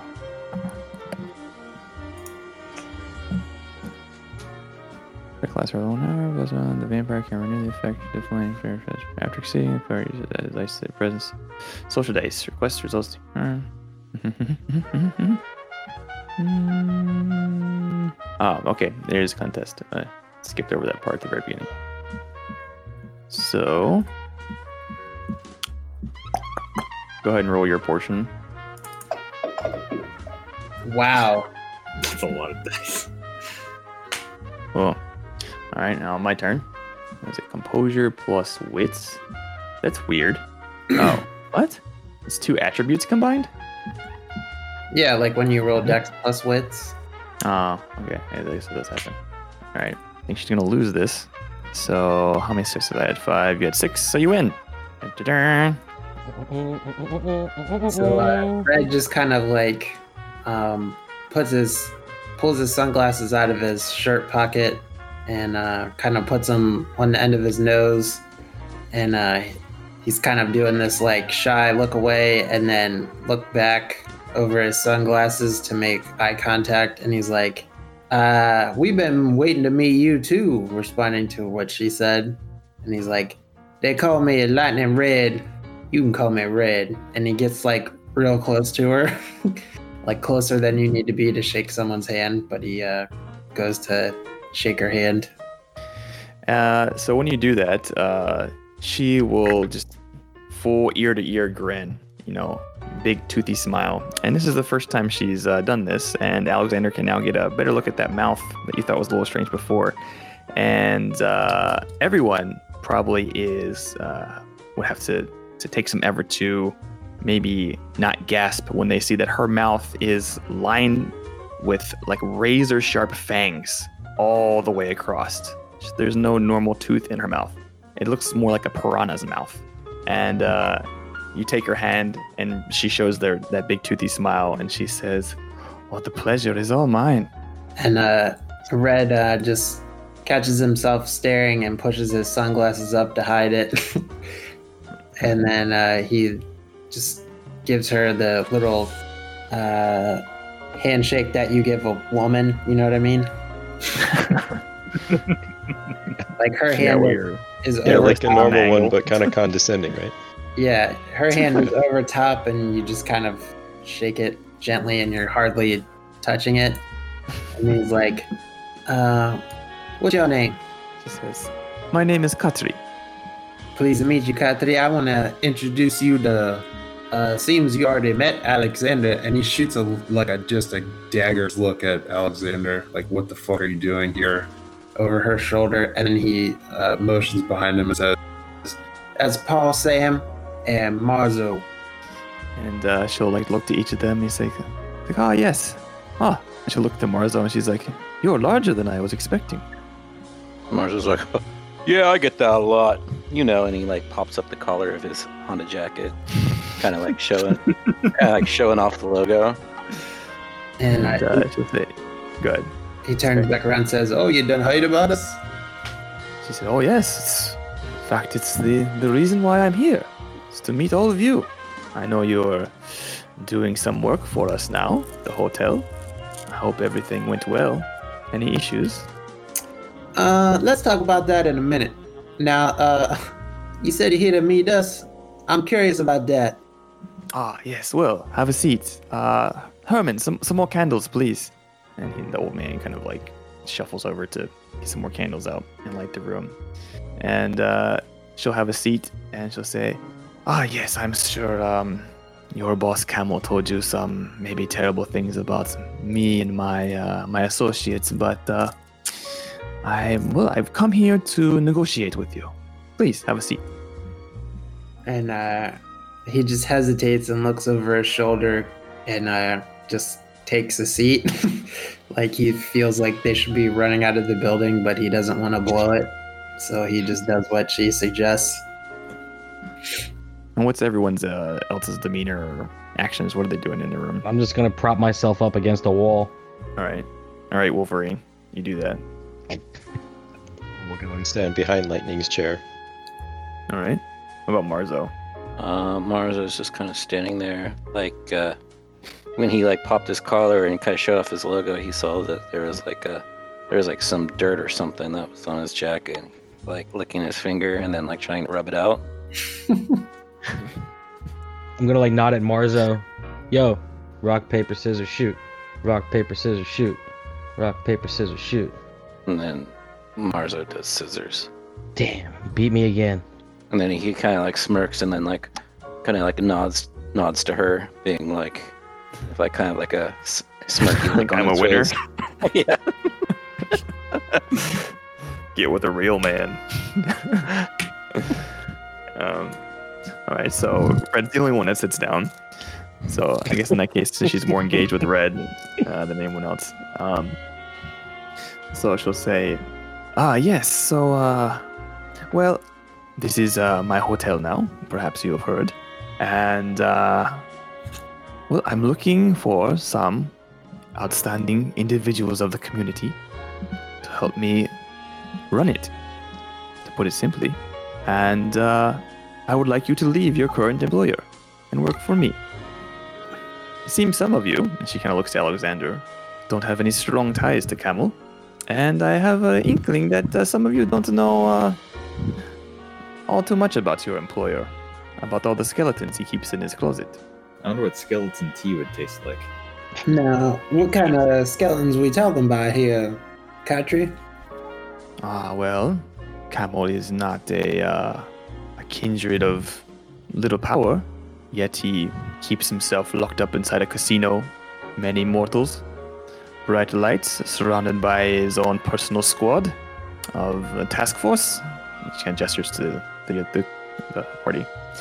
And, uh, but uh, this is the way Camo has always operated. Stays in the light.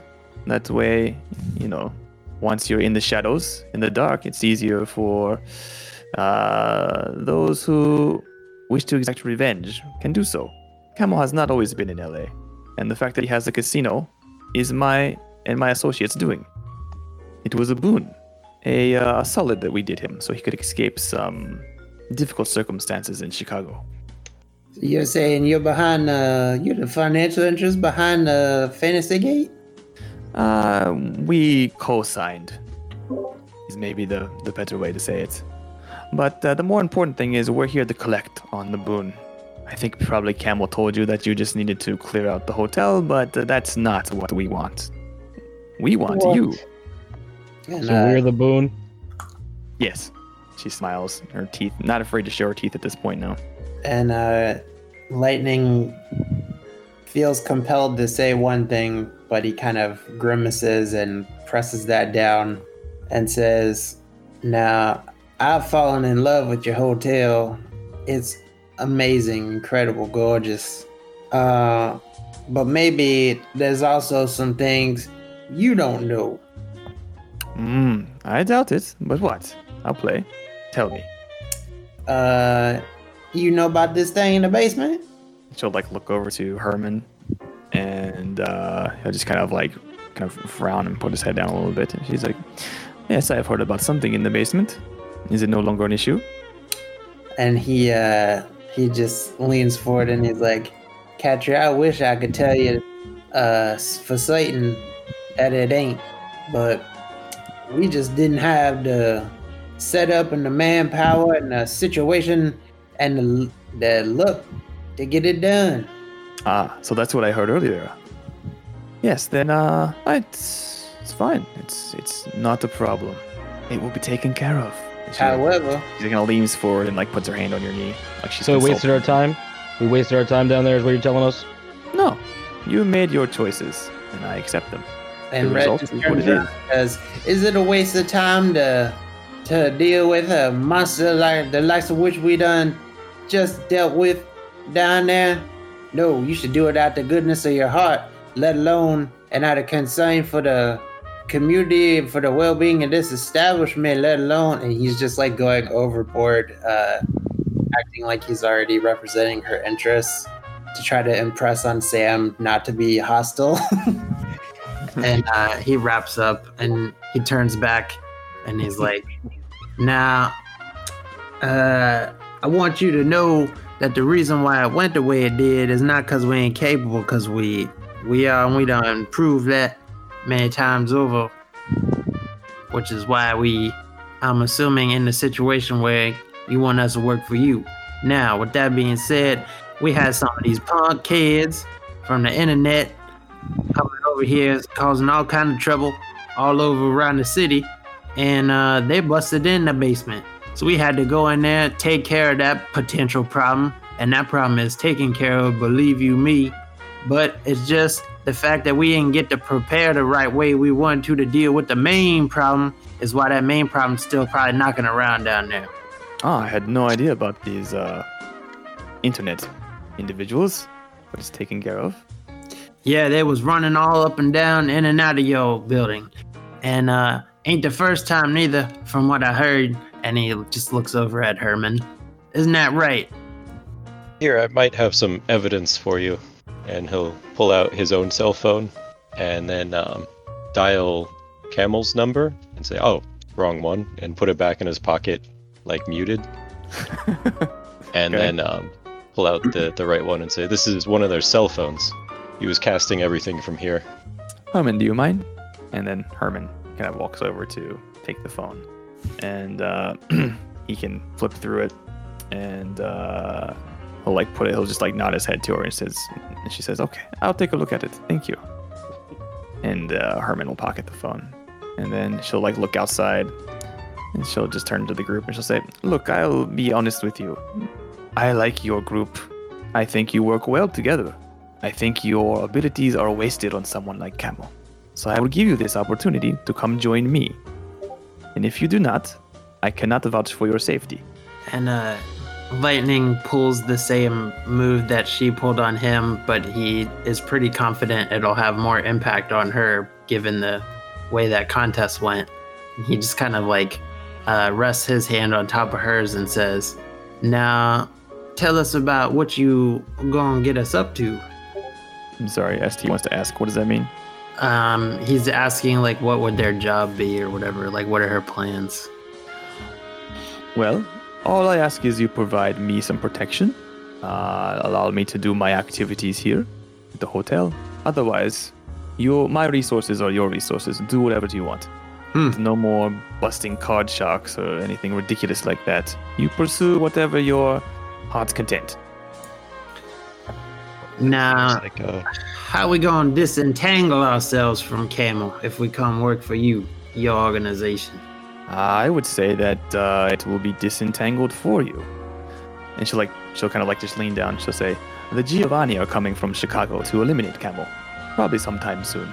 And uh, this kind of maybe like a little bit of a lore dump, but uh, most of you guys would know that uh, there is a new clan in this version of Vampire, anyways. But there's a new clan called uh, uh, what is it, Hecata, and uh, they are like a culmination, like a, a hodgepodge of all these like small bloodlines that are, are really too small to stand on their own. Um, and uh, they were formed after uh, basically the Giovanni got like taken down. I think uh, a large portion of them were taken down with the the uh, first Inquisition, and or, sorry, the second Inquisition. And so they banded together to form a new clan, which is like the Giovanni, which are these vampires who can control and speak with the dead and a bunch of these other clans, including uh, ones that can they look like um, like they have like rotted flesh and things like that. But all these clans have something to do with the dead, and the Hecata is the uh, the clan of death, basically. Um, and she says, uh, "There's still a large faction of Giovanni in Chicago, and they're coming to uh, collect a debt on Camel. And he can't If you pay. are with Camel, he cannot pay. The only way he can pay is with his life." And he's like uh he kind of um just like brushes his fingertips on the back of her hand just like doing deep eye contact with her. And he's like well i want to thank you for the heads up. Yes, I thought it's the least I could do. now i was just talking to hyman earlier and uh we agreed on a lot of things. We in a similar line of business to me. And uh he kind of just like looks over his shoulder as if to check with everybody else it uh sound like you're making it a easy choice but uh maybe we got to um you know consider it think on it because it ain't just us leaving uh camel you know we got the the organization to worry about t- also Ah, yes. I'm glad you brought that up. Uh, we are not part of the organization. i understand that very plainly. You see how Yeah. that could create problems for us Perhaps, but you will have uh, my protection. Many of the people in the uh, ivory tower are afraid of the things that me and my the rest of my clan can do. I think once they realize I'm here, that they'll leave us alone as long as we're quiet. You don't have any enemies, do you? She kind of looks around the group. not that hadn't already been dealt with i don't think Ah, sounds sounds like the perfect arrangement then. Have you talked to Levi? Levi has been hard to get a hold of. I hope uh, you will be able to influence him. ain't he from chicago too I believe so. Yes. She just kind of smiles. Nah, he ain't already a part of your organization, is he? And he just flashes a great big smile. Uh, no, I'm afraid Levi is uh, very loyal to the idea of the Camarilla. He might be difficult to convince, but I also believe, uh, from what I heard, that he enjoys his uh, to be his own boss. So there's that as well. Hmm. Well, it's an interesting proposal. Uh, wouldn't be right for me to accept on behalf of everybody, uh, or decline for that matter. So uh, I hope you can uh, understand if we want to think it over, and uh, understand that you'll have uh, utmost secrecy. Well, maybe that's a bad word. That sound negative. We'll keep our mouths shut about it. That sounds so much Sure. better. and uh, Paul, with your, uh, I guess Paul and Lightning Red, since you both have those keen senses things, you can notice that there's like kind of a discoloration in the uh, sky out through the window. Um, like there's kind of black fumes rising from the ground. Now, uh, if we can agree to part on uh, good times here right now, uh, might need to to go about seeing about uh, however you was planning on seeing to that problem that we left for you in the basement. Uh, but I hope we'll be in touch real soon. And he just kind of like uh, makes full eye contact with her for an uncomfortably long time. He's trying. He's doing his best to kind of like just impress on her his incredible interest because he knows that he can lean on uh, his power to kind of get across the best possible impression on her. And uh, you'll see uh, for a moment, like she'll just kind of stare off into the distance, and her eyes, like they become foggy. Like there's like a black mist in front of her pupils and her iris, and uh, kind of just there for just a brief moment, and it disappears. And uh, she kind of turns to the group, and she like looks at Paul, and she looks at Sam. She says, "You should probably go soon." Go where? and uh, you can hear uh, Lightning Red and Paul can hear with their keen senses, like you you recognize the sounds of sirens. Uh, yep. Sound like time to go to me. Uh, once again, and he's just kind of like standing up and already almost kind of trying to make his way out. Katri, I want to thank you for for this advanced meeting. Uh, I know it didn't have to go down this way, and I'm just so glad that uh, you decided that we was worth your time. Uh, now we'll we'll get back to you. We'll stay in touch, but uh, I just want to thank you and uh, just say, wow, I'm in love with your building here, and uh, it sure has been a pleasure to meet you. She'll nod and she'll say, "The pleasure's been all mine, Red." And then you'll see Herman kind of wheel over a cart, like kind of unannounced, with like a one of those big silver domes on it. She's like, "Ah, it's time for my meal." He kind of like pops open the lid, and you see like a silver platter with like organs, like kidneys and livers, all just piled on top of there. And uh, she'll like take off the Marzo takes livers, notice and was like, hmm, that looks good. and uh, she'll do something that you guys have never seen uh, another Kindred do before. And basically, she just takes one of the livers and just pops it into her mouth, and her teeth just kind of like eviscerate it, slice it up, and she gobbles it down. And at this point, uh, you guys would probably recognize that uh, she's uh, what's called a Nagaraja, and they are Snake? like uh, cannibals, vampires. They they can't they can't get blood from they can't get sustenance from just drinking blood. They have to eat like organ meat in order to get it.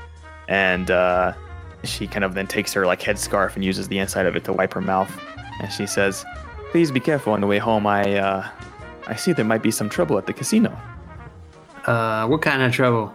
Well, how bad it is is up to you, but uh, I foresee some difficulties. Be safe. Shit. It's the most agreeable offer, and uh, you'll be hearing from us soon. I think Red has spoken well for all of us. And if you were to like glance down at your phone, you could see that it's it's been on the whole time. Okay. Nah, I won't look. She's still in my pocket, and I'll uh, Alright. make my way for the door. I'm just like humph and turn around and head out. And Red is Go like, Marzo. Red uh, goes towards the elevator, and then he stops and turns around and walks back towards her, and he's like, "Um, I don't know how to to ask this, but uh, maybe I ought to stay." She kind of tilts her head to the side a bit. And she says, "Stay here." Yeah, you know, I mean, it sounds like we got a we got a lot to talk about. Um, it's, it's getting laid and you know, as a show of show of good faith, uh, you know, maybe that thing you talk about won't get too serious if uh, you know, you have me close by. Keep an eye on me. And he, he that- says, "I won't mind," and he smiles at her.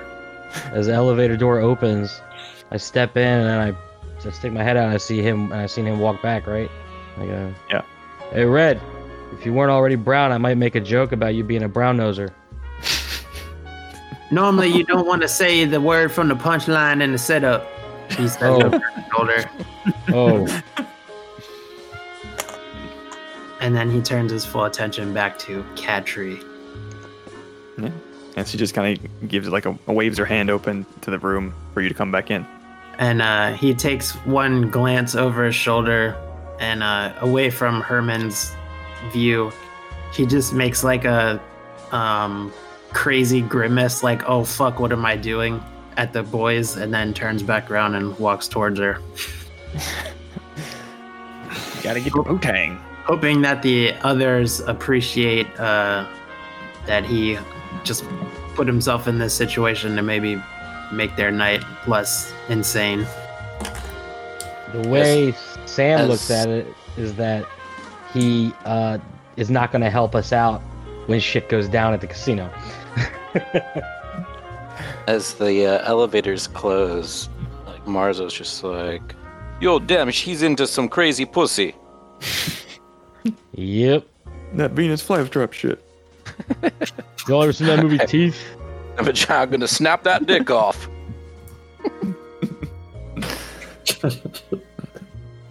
All right. So you guys uh, load into the elevator, and uh, you know, there's a little moment there where the doors close, and you're all just kind of making eye contact, eye contact with each other, and uh, you take the elevator down, and that's uh, where we'll stop.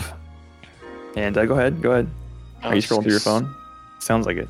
No, I was saying we could, could go to, go to Odyssey, but we're finished. So. Yeah. I was gonna say go to the Odyssey. go ahead. I'll I'll cut that in so that that's how we end.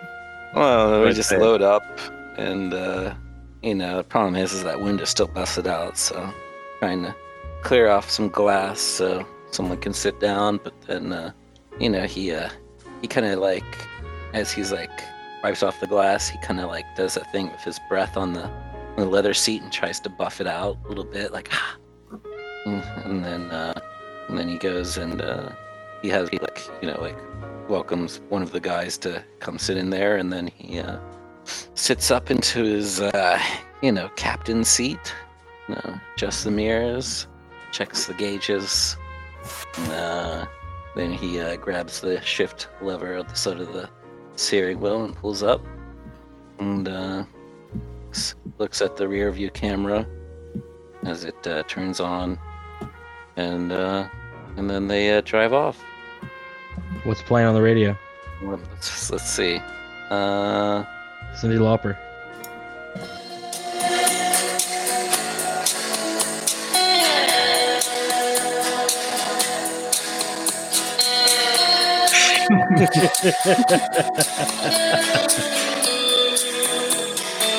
oh wait, no, no, I got it. I got it. No, it's perfect.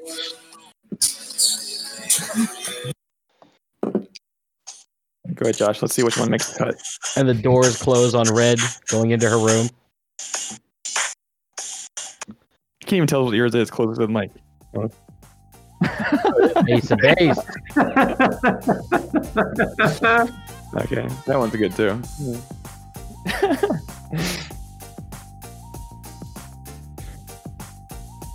I forgot about the. Oh yeah!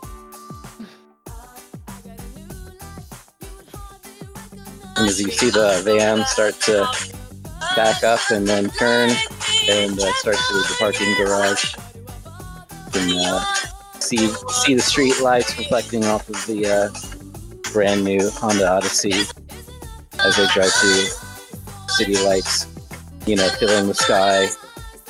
As, uh, whatever Paul's doing. I wish you would just turn it off so I could like cut it in later. Um, now I'm gonna like edit around your voice in the song. so Paul would uh, would be contacting Camel, but I think that might be a whole thing. yeah, we'll So save here that you- for. You would just hear the music, but you would see Paul on the phone talking, and as the camera spans over to to Sam. Sam's like lip syncing the song. He's moving his head. He's going. He's like waving. Where you belong. Oh, oh, oh. And then the music keeps going and it spans over to Alexander. Baby shark do do do do do do. Baby shark do do do do do do. Baby That's shark. just on the roof of the van.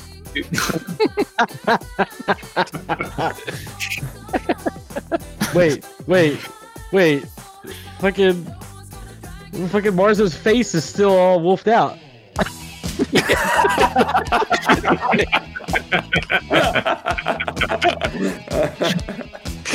Yeah, Mars is looking all Yeah. like Teen Wolf. Alright, guys, let's listen to this song. Hi,